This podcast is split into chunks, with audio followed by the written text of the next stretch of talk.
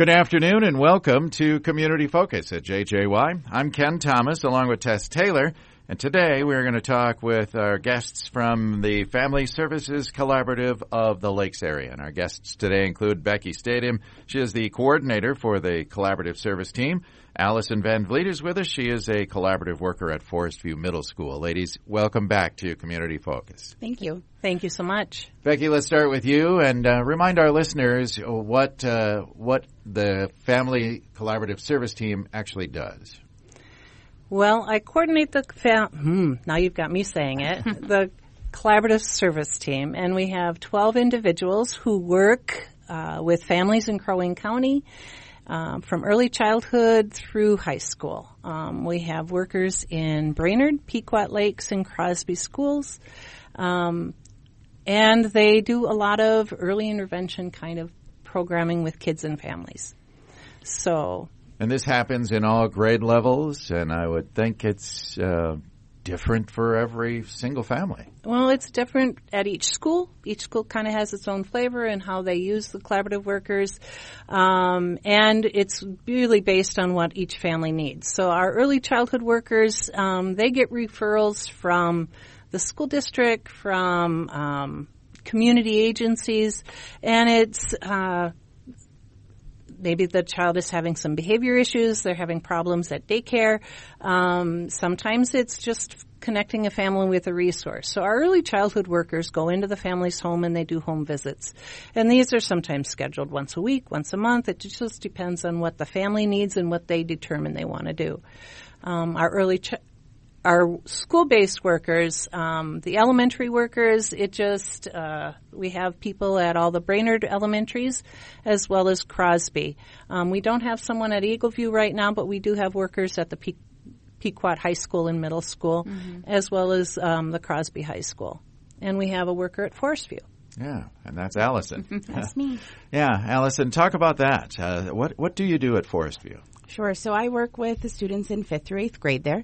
They're referred from community agencies, from their peers, from their parents, from teachers, counselors, collaborative workers at elementary school that have siblings that have asked me to check in on their big sibling. And so I just meet with the students either through their lunchtime or during a class time, and we'll just kind of talk about what's going on. I work a lot with truancy and attendance concerns. It's not my favorite part of it, but I've found that there's a lot of bigger dynamics happening. Mm-hmm. Students aren't just missing school just because they don't want to be there. And so then I have home visits, and I'm working with the parents and trying to figure out how can I help if it's transportation or there's other things going on in the home that they need help with. And so I do that. And then I also assist with the pantry at the school and send home grocery bags every week. Oh. Yeah, and that pantry, that's relatively new. And you were here a few months ago, I think, to talk about that. Yeah, we were talking about the Fuel Up Forest View Pantry then, and it's funded and donated by local churches and parents who want to send school supplies or food or clothing to the school. And after we were on the radio that day, the school got a lot of donations, so that was really helpful and carried us through the rest of the year. But it's not necessarily the collaborative thing. However, me being in there allows me to meet the students who are most at need for that, which is a lot of the population that I work with. And so then that carries into, do you want to come see me in my office sometime? And so I just build a rapport with them each week that they come to the pantry, and then they're more willing to come to my office, too. Sure. And I would think there are so many different issues, from transportation to poverty, hunger. I mean, all these things affect children and how they're doing in school. Well, it'll affect how engaged they are. When you're at school, it's good to be thinking about what's going on at school, but it's really hard to be engaged in school if you're hungry or if you're worried about where you're going to sleep that night. It's also hard to be engaged in school if you're fighting with your best friend or if someone in your family has recently died. So a lot of our elementary workers, they do small groups sometimes or they do individual skills with kids. And it's grief grief support groups or a divorce separation group, or it's a work on how to self-regulate. So, you know, you can be really excited about something, but you can't be excited for Disney World when you're in the classroom. You've got to be able to re-regulate your emotions and where you're at. And so they work with that as well. They work with kids being engaged in school also means they have to be there. So they're working on attendance or truancy like Allison does at Forest View. But there's a lot of reasons kids aren't getting to school, and sometimes it is transportation. We work with the families to do bus tokens and figure out ways to do gas cards or even just setting up transportation for them. And it looks different. Sometimes it's being worried about being in school. So the last couple of years we've had some disrupted school years. We haven't consistently been in school until this year. So we've had kids with not really wanting to be there because they're a little overwhelmed, or they have just kind of a low-level anxiety, not enough to be in a therapeutic mode, but our workers will do some skills on what you can do when you're feeling anxious, or when you have, we call them ANTs, or automatic negative thinking. How can you put positive thinking into it? And one of our workers was telling me about a kindergartner who didn't want to come in the building, and so she would meet him at the door. And then she would meet him at his classroom door. And then, you know, she gave me this feedback that she was so excited to hear him say, "You got this. You can do this." And he made it into that classroom door on his own. I love that. And so it's just having those kinds of positive self, you know, those inner tapes, the inner tapes that are going in your head. That's going to carry them on all the way through. I mean, it's just the more that we can help kids have those healthy problem-solving skills, the more we can support families with healthy problem-solving skills, we have a more healthy community as well. Yeah, makes sense. The pandemic has probably increased your caseload, I would think. Yeah, we probably met the last few years of referrals to our program in about January this year. We've really had a lot of referrals. Our workers have been extremely busy with families and kids, and you know, and it isn't that the families are doing anything wrong. There's just more need. It's been an unusual year. Kids have been stretched with staying engaged a full day. Teachers have been stretched, staying engaged a full day. It's everybody's tired at times, and we just want to be there to support families. Becky, tell us how the Family Services Collaborative is funded. So our Family Services Collaborative was actually started in 1999, and it was state funding through something called local collaborative time study funds. And that comes through our county, and there's collaboratives all over the state of Minnesota. We also have some support from the Minnesota Department of Education. We are writing grants, and we are getting support from community foundations as well.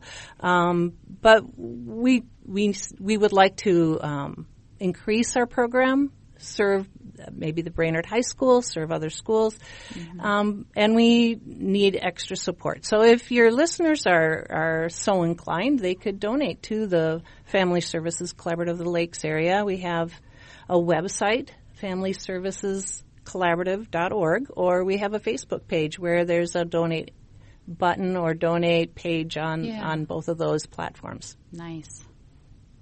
And so you're officially a nonprofit organization, aren't you? We are. Yeah. Thank you for reminding me of that. In 2022, we changed a little bit of our fiscal structure to become a nonprofit.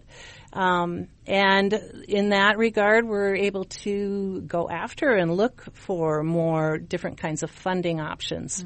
We have that because of that nonprofit structure. Yeah, I've said this before. We've heard from school board members and others that just sing the praises of what you guys do, helping students and families succeed, and that's very important. Yeah, we appreciate. We've had school board members and commissioners as part of our governance board, and it takes a lot of people to do what we do. A lot of support from the community as well. Well, you're doing a good job. And we need to continue to support these families, so I hope our listeners will make that donation. familyservicescollaborative.org, the website. Are there any specific needs that you might, I mean, cash is king, but gas cards and things like that, do they work as well? Well, we do support families in that way. So, you know, we have a structure that we're able to take different kinds of donations. We have people that donate school supplies to us every year. We get calls from churches and ladies who like to knit hats and make sure these get donated to families who need warm heads during the winter. And we have people ask, what do you need? And so we're always looking for snow pants and coats and things like that as sure. well. And we connect with Salvation Army for school supplies, and we connect with other agencies. And we really try to coordinate those services so that if you do donate to the collaborative, you know that it's going to be well spent. We really try to make sure that we're fiscally responsible about how we use funds. Yeah. How big is your team serving 3 school districts? Yeah. We have a team of 12 people. Mm-hmm. Oh, wow. I was thinking it was larger than that because it sounds like there's more of a need. You probably need more. You need it to be larger than that. It would be helpful if Forest View could have more than one in the size of that school. But, yeah, there's only 12 of us. Mm-hmm. Wow. Mm. Wow. Good for you. I mean, the work you're doing is amazing. Thank you. It's an honor to do the job. I really like this job. It's probably the best job that I've ever had. I hate even calling it a job. Like, I just really enjoy doing this. And there's going to be a lot of people listening that maybe will be potential donors. But then maybe there's also people listening that want to connect their student with one of us. Mm-hmm. And so I just want them to know that there's no judgment. There's no story we haven't heard. We are ready to meet them wherever they're at with whatever they have going on, whether it's addiction, mental health, poverty, or just trouble finding a job or maintaining a job or getting their driver's license, however we can help them. Because when the parents, the guardians, the foster parents, when they succeed, the kid in the home is successful. And you just watch it trickle down. And there's nothing better than watching the whole unit be successful. Mm-hmm. Yeah. And again, like you said, no judgment. Don't be afraid to call. There's help. That's why you guys do what you do. Right. Yeah. And I'll ask, is that strictly during the school year, or are you around all year long to help? All year round. Oh. Yep. We work through the summer. We're not school employees because we're a nonprofit. And we work with students in the summertime. We work over Christmas break. We're always there. Excellent. Well, and in the summer, we're doing a lot with getting kids to camp. We're making sure that kids have the opportunity to play baseball or soccer or gymnastics camp or even STEM services, the art clubs, whatever. It's keeping kids active and involved and giving them life experiences. And I do a lot of fourth graders going into fifth grade. I'll do those groups in the summer. Yeah. And I do a lot of individual tours of Forest View as well. Just I think a lot of parents and students need to see the school, but maybe without the amount of people there that could be there during an open house, especially if they're really struggling with social settings or feeling uncomfortable still due to the pandemic and COVID and just wanting something more individual. Yeah. I'm doing that through the summer too. Oh, that's awesome. Wonderful. Yeah, and that was an experience at a camp. It just adds because it's got structure and there's other kids. Social skills are built, so that's pretty cool that you're able to do that. Yeah, I know. One situation, a worker was telling me she had a student who was going to camp. They were pretty anxious about it, hadn't been to camp before. She was able to pick up the student from camp, and the student had to introduce her to all her new friends. And she was like, this was a new kid. And she was so excited that student had that experience. And you get to talk about what you did during the summer to other kids when you get back to school. I got to go to camp, and I did kayaking or swimming, or they earn some badge, and it's I don't know, it just gives kids a larger picture of what's out there. And it can kind of change their trajectory too if you know if it gets that deep, that's great. Yeah. You know, can make all the difference. Awesome. Mm-hmm. All right. Well, if you, folks want to find out more, we encourage you to make a donation, find out more, familyservicescollaborative.org, or find you on Facebook, Family Services Collaborative of the Lakes area. That's correct. Very good. Ladies, thank you for being here today. Thanks for what you're doing in our school districts. Oh, we do it through the schools, but we do it for the community. And we think of ourselves as community employees. And it's an honor to serve families. Blessed to have you. Thank you very much for what you do. Yeah. Thank you for having us on. Yeah, we appreciate being able to talk about the program. Well, thank you again for what you're doing.